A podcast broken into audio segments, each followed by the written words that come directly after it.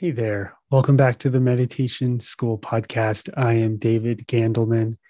If you have listened to my meditations before, you may have thought to yourself, why does he laugh at himself while he's guiding me?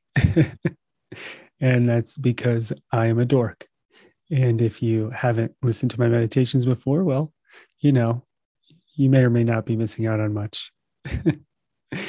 anyway, this episode is about writing a book and the reason I wanted to do an episode on writing a book is because I just wrote one and I want to share my experience and hopefully some insights on what to do and what not to do. And if you're thinking, I don't know if I want to write a book, why do I care about this episode? Well, it could be for an online course, it could be for writing a song or many other creative endeavors. So hopefully some of the tips and insights will be helpful. I read somewhere that 87% of people say they want to write a book, and only 2% or less than 2% of people actually write a book. So, whoa, we've got a pretty big gap there of accomplishment. What's going on? That's one question. Another is how do I technically actually do it? Like, what are the steps? Do I need a publisher? How does how do you go about it? How do you come up with ideas? How do you write, David? I didn't even know you knew how to read. I learned how to read very late in life. So I wrote a book called The Seven Energies of the Soul. And it didn't start out as that title or that topic. Um, I started out just writing stories about my life experiences, about working with clients and their struggles. And I didn't know what direction the book was going to take. All I knew is I needed to start writing some things down. And so one avenue you can take if you haven't started or if you want to take it to the next step and you have is you can write the book not necessarily from the beginning to the end but from the inside out. And what i mean by that is maybe you start with notes and themes rather than writing chapter 1 through 10 or 20 so i have a notebook uh, on my phone on, and on google drive of stories and they're all one liners. So what I do is I just write a one liner. The time Susie stepped on my foot.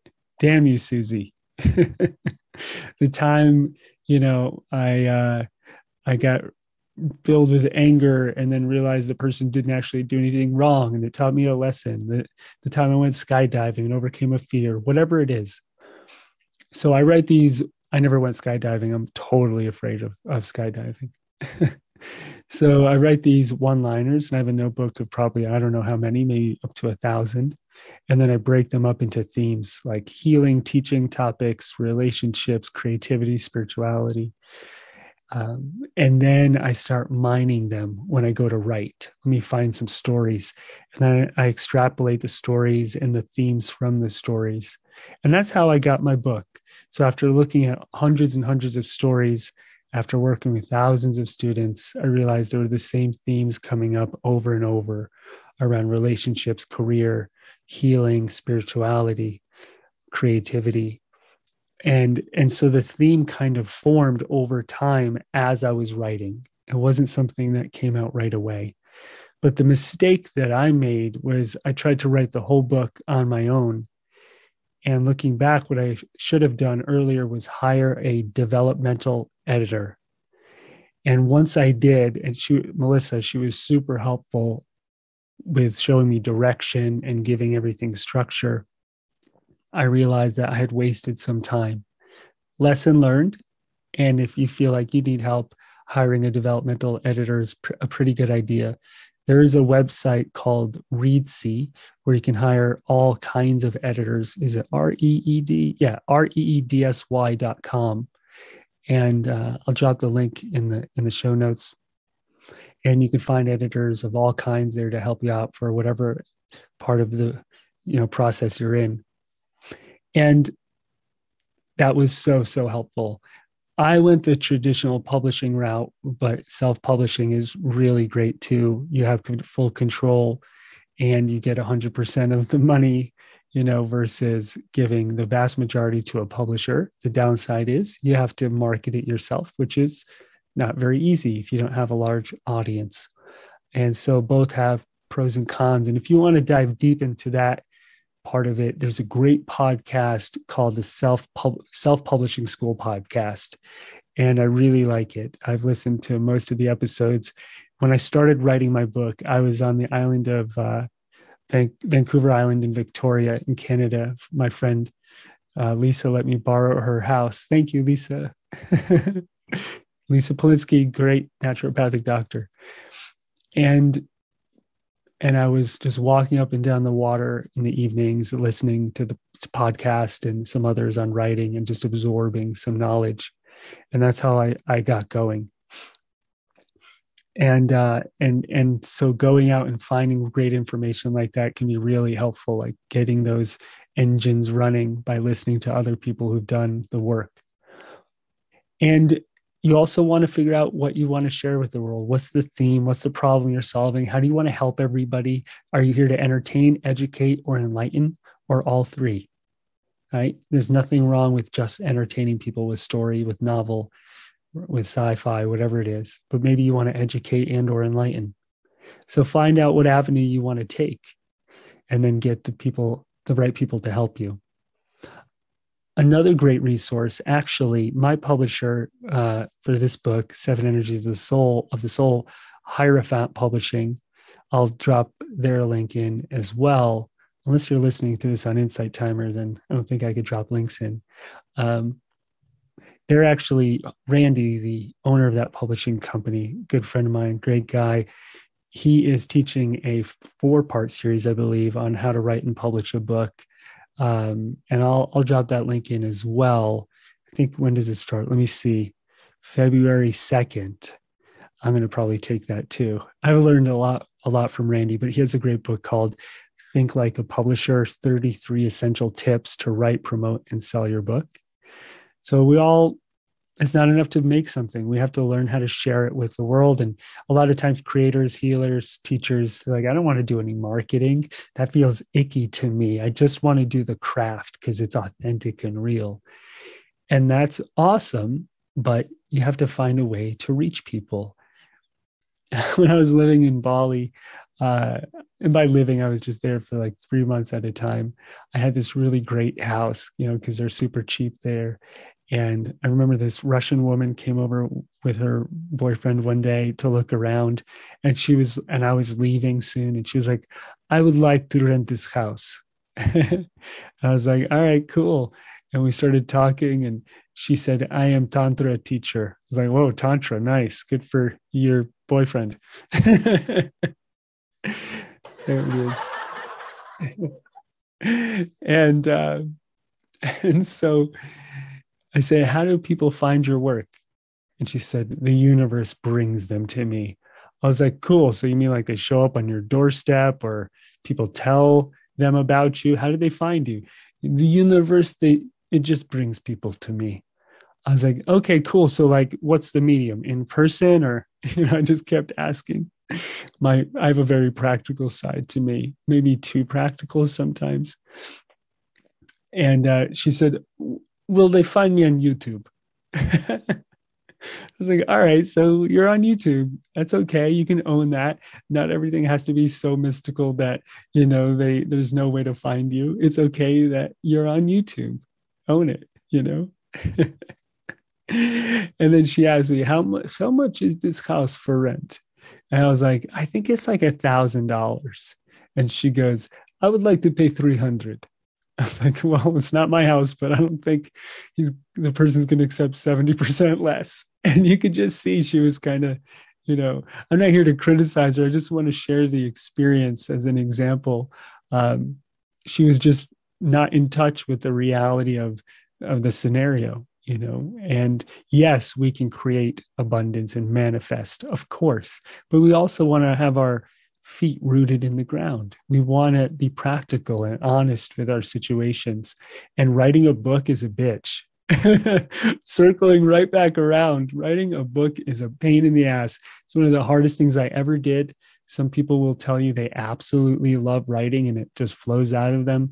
Uh, for me, it wasn't the case. It was a difficult process. And now that I've learned how to do it in some better ways, maybe next time around it'll be a bit easier.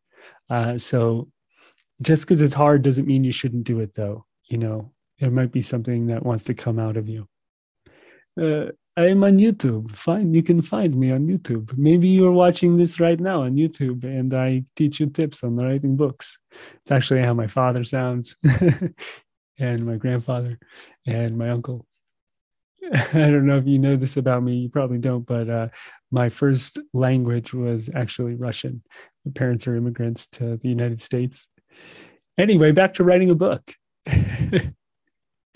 um, and when it comes to the resistance, let me just take a moment to talk about that. There's a great book, if you haven't read it, called The War of Art by Steven Pressfield. If you have resistance to writing or getting over any creative block, I've probably read that book like 10 times.